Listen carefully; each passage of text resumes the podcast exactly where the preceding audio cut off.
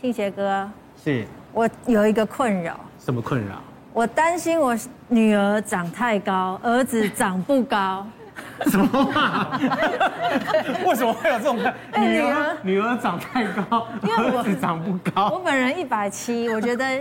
差不多了，嗯，对，女儿跟我这样可以，嗯，可是儿子若一百七五汤哦。可是我觉得你家应该都会很高哎，你老公的话是篮球选手哎，对，希希望希望。然后应该哎，你老公多高啊？一八三。一八三，那我担，那我知道了，我也会担心我女儿。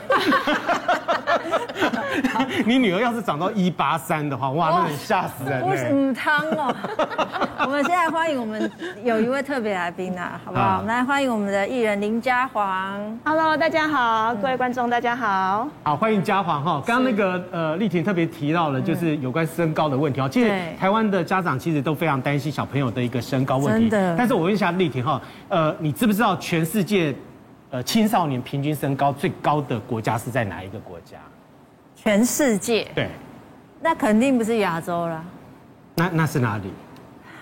应该是欧洲、美国这一类的吧。欧洲、美国，因为我们我们看 NBA 他们的 平均身高真的比我们华人要高。真的都是挑出来的啊！你看林书豪也很高啊，对不对？那他们怎么挑都那么高，我们怎么挑也挑不出一堆高的啊。也不一定哦，哈。来这边有一个统计数据哈，这个呢是英国帝国理工大学哈。针对六呃全世界六千五百万五到十九岁的青少年哈所做的身高调查哈，最高的国家呢是荷兰哦，他们的平均身高的话呢，你猜多高？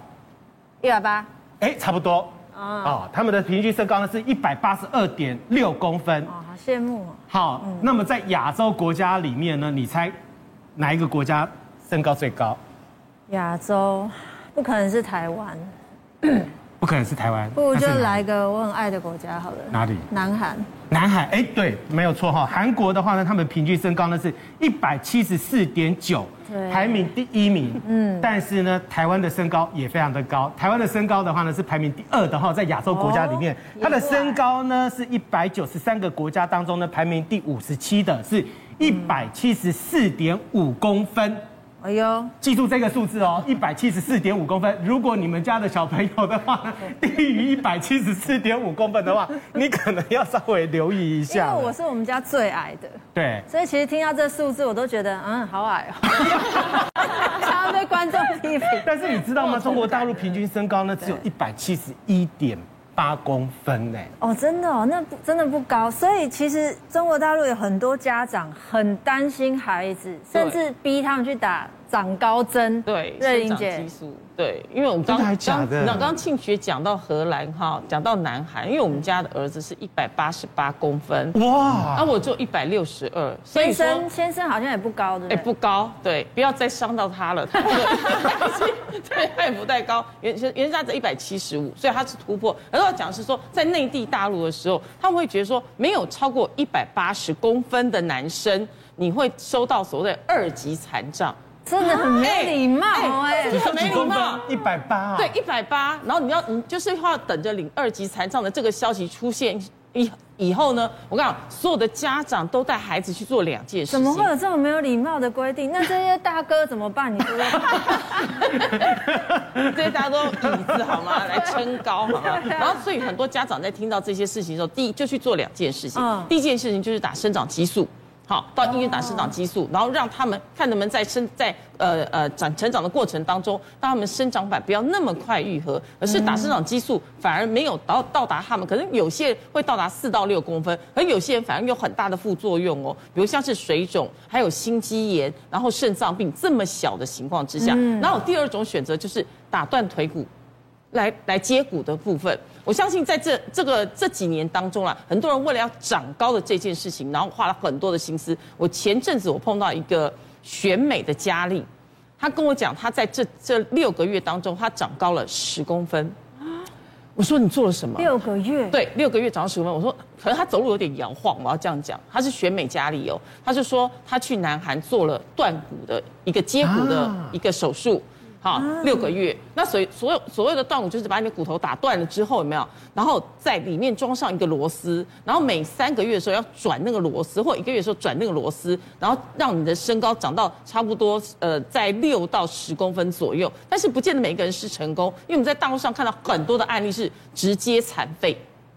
他就没有办法再生长，而且真的是拿残障手册了。嗯，对，所以他后来是长了。你说那选美佳丽后来是长了十公分，长十公分。对，但是他现在走路起来会有点晃，有点长短脚。但洪医师，他要打断是在哪个部位啊？呃，大部分还是大腿骨或小腿骨都可以。哦，大腿骨。洪医师是真的有这样子的技术，是不是？其实这不是什么稀有的技术啦。其实，在早在一九五零年哈，俄罗斯一个科学家叫伊利扎若夫哈，大家就已经发展了这样的呃打断。骨头重新再接的这种环，其实最一开始当然就是在战争的时候使用。战争的时候，很多人哎小腿骨折，然后甚至骨坏死，他需要让他的这种功能可以再增加，他就发明了这种环。那台湾也进行了三十年以上了哈。但是真的用在长高、增高这个部分，其实是有很多的争议，而且是必须要非常小心使用。就像刚刚呃瑞颖姐说的，它的并发症相当的可怕。好，那呃不过。当然，现在像呃，美国也有一个医师一直在主推说，他一年都增加四十个这样的病患，可以帮助他长高。可是因为现在科技也发达，我们现在这样的环已经可以经过电脑的计算来做这样的微调。但是以在台湾而言哈，我们还是会比较建议，如果可以的话，是在一些长短脚大于三公分以上、肢体变形的这样的病人，或者是他是哎，他先天就是侏儒，大概一百二、一百三十公分，然后他的生活是有一些。不变的，然后再来做这样的手术。那这样呃，以侏儒来而言的话，他们的神经啊、肌肉的弹性又比一般人来得好。嗯。哦，那如果说像他一般的、一般的成年人，如果他只是身高比较矮，那想要做断骨再接，有可能他呃骨头在增长的时候，他的神经肌肉跟不上，那就会变成永久的失能。那比较常见的还有一些关节挛缩的等等的情形，而且听说费用很昂贵的。对，费用当然是相当的昂贵。三万。是，在美国它是怎么算的？就是每增加一公分要多少钱吗？是这样子吗？呃，其实应该是说我们要调整多久的时间？因为平均十六岁以上的骨龄已经成熟的人哈，一个月其实最多只能调一点五到，呃，大概是一公分到一点五公分。那你如果超过的话，那个神经血管受伤的机率太高了。它的极限大概是多少公分？一般那就是十公分的吧？对对，其实十公分就十公分就已经很那。可是它十公分是一次到位吗？还是说慢慢慢慢慢的把它？对，所以你这一年甚至一一年半，你就要忍受，有可能甚至要坐轮椅，而且在在拉长的过程都会疼痛哦。那是其实蛮蛮煎熬的啦。听起来就很惊悚，很恐怖哎，我觉得这有点恐怖。而且是不是南韩有一个案例，他真的就整个人的生命都没了而已？没错，因为经过这样的手术哦，其实他都要冒着一些风险。像呃，南韩就是有一个。呃，因为大刚刚有提到，南韩的平均身高很高，那呃有一个年轻人，他才二十三岁，他很想要当艺人，好，他觉得荧光幕是就是他的一生的宿命这样，那可是发现，哎，制作人说他身高不够，大家都是男团都一百八十公分以上，他只有一七四，所以他就下定决心，好险南韩本身就是很常在接受这样的整形的手术了，但是他还是要必须要承受这样的风险，像这个年轻人他就很不幸，他在手术完隔天就发烧，然后就发生了。呃，肺动脉狭窄，其实我们比较常见，有可能是肺动脉栓塞这样的情形，就几天后就不治身亡。嗯，对，所以这个它风险性好高哦，那听起来有点可怕。啊，所以都要非常经过审慎的评估了，甚至要经过精神鉴定才能来动这样的手术会比较安全，因为你的家庭支持、你的精神状况一定都要可以支撑住，才能来做这样的手术。所以丽婷都没有办法理解我们这种矮个子人的心心路历程。我很你知道吗？我跟那个丽婷主持节目的时候，来大家看一下哈。然后我跟她主持节目的时候啊，我还特别要求她说，你不准给我穿高跟鞋。你看，所以我好喜欢跟你主持哦。穿高跟鞋很累。他都穿平底鞋，然后他如果一旦穿高跟鞋起来的话，吓死人。他真的是很高，就会我就会变这样。对对对。可是妈妈。以家长的心情来说，真的就会担心孩子。家访，你本身有一个小朋友，对不对？是。他几岁啊？他现在五岁，大班。大班，那他几公分呢？一百二十公分。呃，好像蛮正常的。对，正常的比例。女生对算正常。哎，可是女生的话其实是提早发育，对不对？对。嗯。因为像我女儿三岁，她一零二。很高啊，很高啊，是不是？你说我的担心是不是？对，是，对，女生长太高，男生长不高，对，对啊。那嘉浩，你平常有帮小朋友做什么补充吗？你会担心他长不高吗？像我其实是的确会担心小孩子长不高，所以我们就是大家都知道嘛，一胎照书养。那我们现在除了照网路养以外，我们还有群主的妈妈就开始滑了。嗯、那我里面呢有一个营养师的朋友呢，他就会跟我讲到说，其实像小朋友在补钙啊，我们一般都是会煮像什么大骨汤那种东西，对不对？可是他有说到说，其实像大骨汤的补充啊，呃来讲的话，七十碗的大骨汤哦，才会等于是一杯的牛奶钙。嗯、所以，可是但你知道，你就想说哈。那你也不可能说一直叫小孩子喝汤嘛？那我们可以从其他的像是食物去补充钙。那食物的话就有很多，比如说像黑芝麻啊，然后牛奶嘛，那像 cheese，还有优酪乳之类，还有像深海蔬菜、深海的绿色蔬菜，然后还有就是猪骨汤嘛。可是你知道小孩子的胃就这么小，你不可能就是一直叫他喝汤啊。他如果喝了汤之后，那他其他的胃的容量就比就没有办法去补到其他的食物了嘛。对，所以我们就会再去找市面上其他的产品。那那个妈妈呢，就有跟我讲说，呃，如果你想要就是给小孩子补充最好的就是钙嘛，一定是牛奶钙，他就推荐了我这个。嗯、哦，对，那这个来讲的话呢，它有分两种口味，它有原味跟焦糖的口味。那我其中一定要就是我自己觉得非常有感的是，它其实里面的一条啊，就大概这样子一条。五克而已哦，就等于是一瓶，就是丽婷姐桌上那个，二点五大瓶的，大瓶的，大瓶的，大瓶一条哦，就等于是二点五公升的牛奶萃萃取出来的天然，一条等于一大瓶，对，所以我们就不用去给小孩子去补充到这么多的食物或是汤，我们就只要给他摄取一条。那其实像我女儿自己本身很喜欢这个口味，就是焦糖的口味，那我。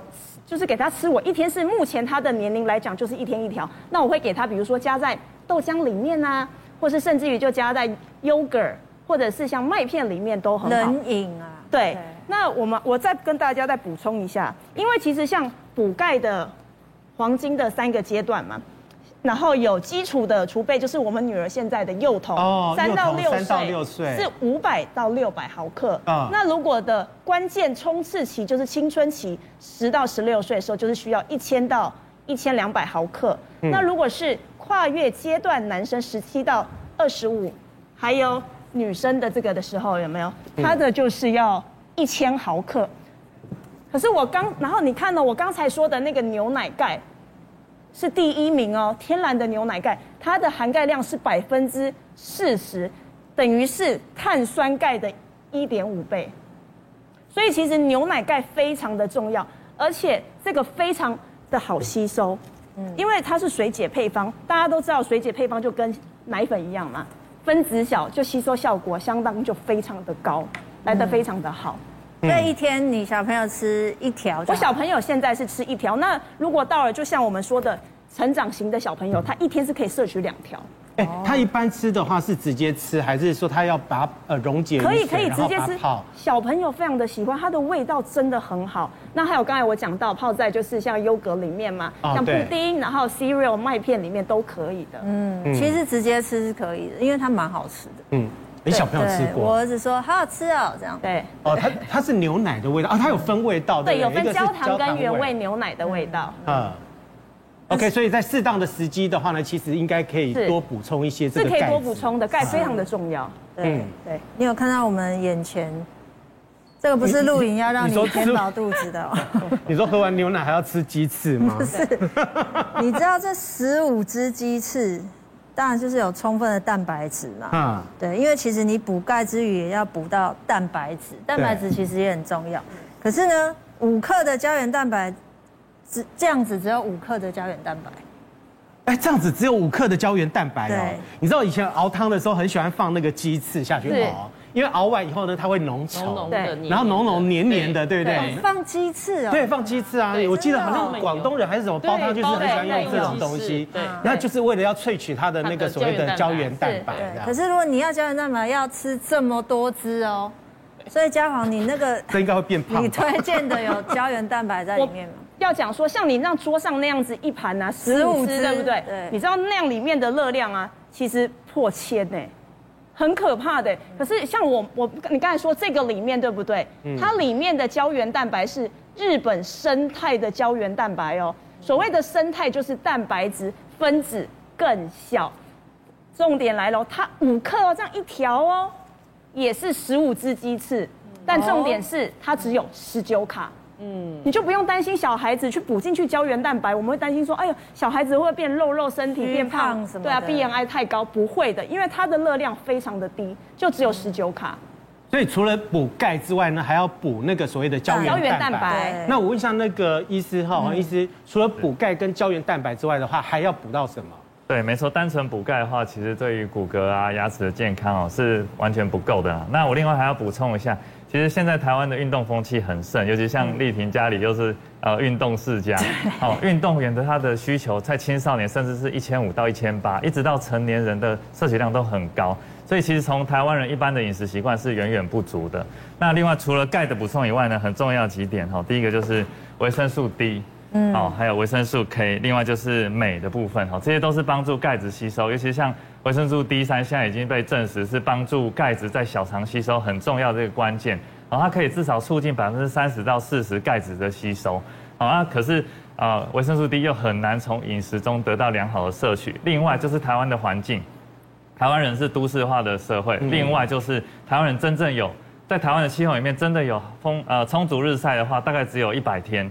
哦，一年里面只有一百天，你要在这一百天里面呢，每天花二十分钟以上，没有擦防晒油去正中午的太阳下晒，你才有充足的维他命 D。真的很难。对，这个是远远不够的哈，所以呃，维生素 D 的补充一直都是现在现代人很需要的一个议题，然后现大家可以多注意。那另外呃，维生素 K 呢，就是刚刚说维生素 D 是帮助小肠可以吸收到到血液里面，那如果要怎么样沉积到钙呃到骨骼里面呢，就是要靠维生素 K 来帮忙。哦，那现在发现镁也是非常重要。镁的话，它本身呢，它除了促进钙跟呃呃的这些合成跟吸收以外，它对于一些肌肉啊、神经的合成啊，哈，或者是呃糖类的吸收也都非常的好。嗯，有一些人吃进去的东西，嗯，你要补充像晒太阳，你就没办法。那小时候我们都知道，哎，好像要吃鱼耶。对。有。丰富的 omega 三，omega 三，对。可是如果有些人就是怕鱼，因为大家就知道艺人界里很多有名怕鱼的，第一个吴康仁，对。第二个就是我的好朋友黄小柔，嗯，看到鱼直接崩溃。对啊，那这样子是不喜欢鱼的味道还是什么？没有，就是觉得这个东西为什么会动这样子，没有办法，没有办法看它多两眼。有些人是吃素的，那可能就没有办法。对，可是其实敢吃鱼的也会怕鱼腥味。对，那这样要怎么补充 Omega 三？是是，这个这个，因为台湾是海岛国家，其实吃鱼是很普遍的一件事情啊。Omega 三跟 DHA 大部分都在深海鱼类。好，那像是金枪鱼、鮪鱼。青鱼或者秋刀鱼这一类，大家其实蛮常食用的，但是真的就是有些人怕鱼味啦吼。那呃，像我自己，我们自己单位的护理师，他从小就是在那个生鱼片的家庭里面长大的，他自己从小会切生鱼片，可是他看到那么多鱼掉在那里，他从小就变得不不敢吃鱼。那这样怎么办呢？那其实现在很推荐的是从海藻里面来补充这样的 DHA，然后 DHA 其实跟钙一起补充，其实我们大家都知道钙可以帮助情绪的稳定。哦，尤其是像 DHA 在在有更加成的效果，可以让神经更加的稳定，那也会帮助呃儿童的认知功能会增加，情绪也会更加的好。哎，这个 DHA 也会帮助他长高吗？哦第二些并没有，应该是没有直接的因素帮助它长高。不过这些元素加在一起的话，会让会让整个生长的认知功能、学习能力会更好。事半功倍。哦，等于是说它不只要长高，而且呢，它的呃神经啊，或者是说脑部的发育跟情绪的发展的话，它可以同步的一个增长，然后获得一定的这个控制这样子。对，我们说骨骼、肌肉、神经这是三位一体的啦。对啊，呃，你要长得高，你的神经肌肉也都要很健康。一定要发展的好。没错没错。嘉煌，你推荐的那个。的东西，它里面也有 DHA 嘛？它里面呢、啊，就像刚才洪医师讲的，DHA 其实对小孩子脑部发展很好嘛。那像里面这一款里面呢，它加的就是微藻专利的 DHA，它是萃取在浮游海藻里面的植物的 DHA，所以它对小孩子的，就是无论是脑部的发展呢、啊，还是就调整身体都非常的好。对。但除了吃了这一些之外的话，最重要你的生活呢要正常一点，而且呢。成长里面还有一个很重要的关键呢，就是你睡眠要足够。没有错，我跟你讲哦，其实哈，很多长高真的可以突破基因，因为 刚刚瑞玲姐跟大家讲了，因为我一百六十二，我儿子一百八十八，这真的是突破基因哦。好，那林书豪，我觉得是大家最认识的，他爸爸妈妈不到一百七十公分，然后他小五的时候，你看这是林书豪，对不对？他是不是鹤立鸡群？对，看起来就比较帅。没有兴趣，我没有在说你矮比较不帅哦。他一九一，对，他一九一哈。那可是我要跟大家讲是，他在国小的时候，五年级也只有一百六。所以他也跟我们一样很担心为什么长不高。所以这个时候呢，他在营养上面、在睡眠上面、在运动上面去做了这件事情。营养刚才哎，嘉黄他有没有讲过了？我们要怎么补充一个比较天然的，而且是不负担对小孩子不负担的？所以那时候林书豪呢特别也注重营养，再来就注重他的运动，一定他爱打篮球。可是我觉得睡眠很重要哦。很多孩子他不睡觉，嗯，因为不睡觉的话，你晚上的成长激素它不会长高，就是我们在长高激素它不会发发出来。所以小孩子在什么时候？三个月开始到十七岁之前，都请让他每天至少睡十个小时，而且是在晚上十点睡觉。我儿子就是遵循着这个方式去做，所以那个时候他整个生那个那个生长板嘛，整个这样子没有合起来合起来。然后台大的他的老师就讲说，韩韩教授就说，哦，看他这个腿骨哈，然后再看我腿骨说。哎呀，突破基因啊，一定可以长到一百九十。哇，这么厉害！对，他是看这样大腿骨，说，所以我会觉得说，现在的家长，我觉得要用心点，就在用心在于营养，已经告诉你了，然后再来睡眠，就至少十点开始睡，然后整个灯关起来，因为生长激素，灯光会影响生长激素的发展嘛，那你把灯关起来，然后让他沉睡。至少让他睡得沉，不是让他那样翻来翻去。因为刚才的的一些营养品有帮助他的钙啊，有帮助睡眠的稳定。然后再来就是运动，运动不见得每个人都要跟林书豪一样打篮球啦。比如说，哎，你跳跳绳啊，跳跳家里的梁啊，对他的这个呃这个生长板的刺激都是有帮助的。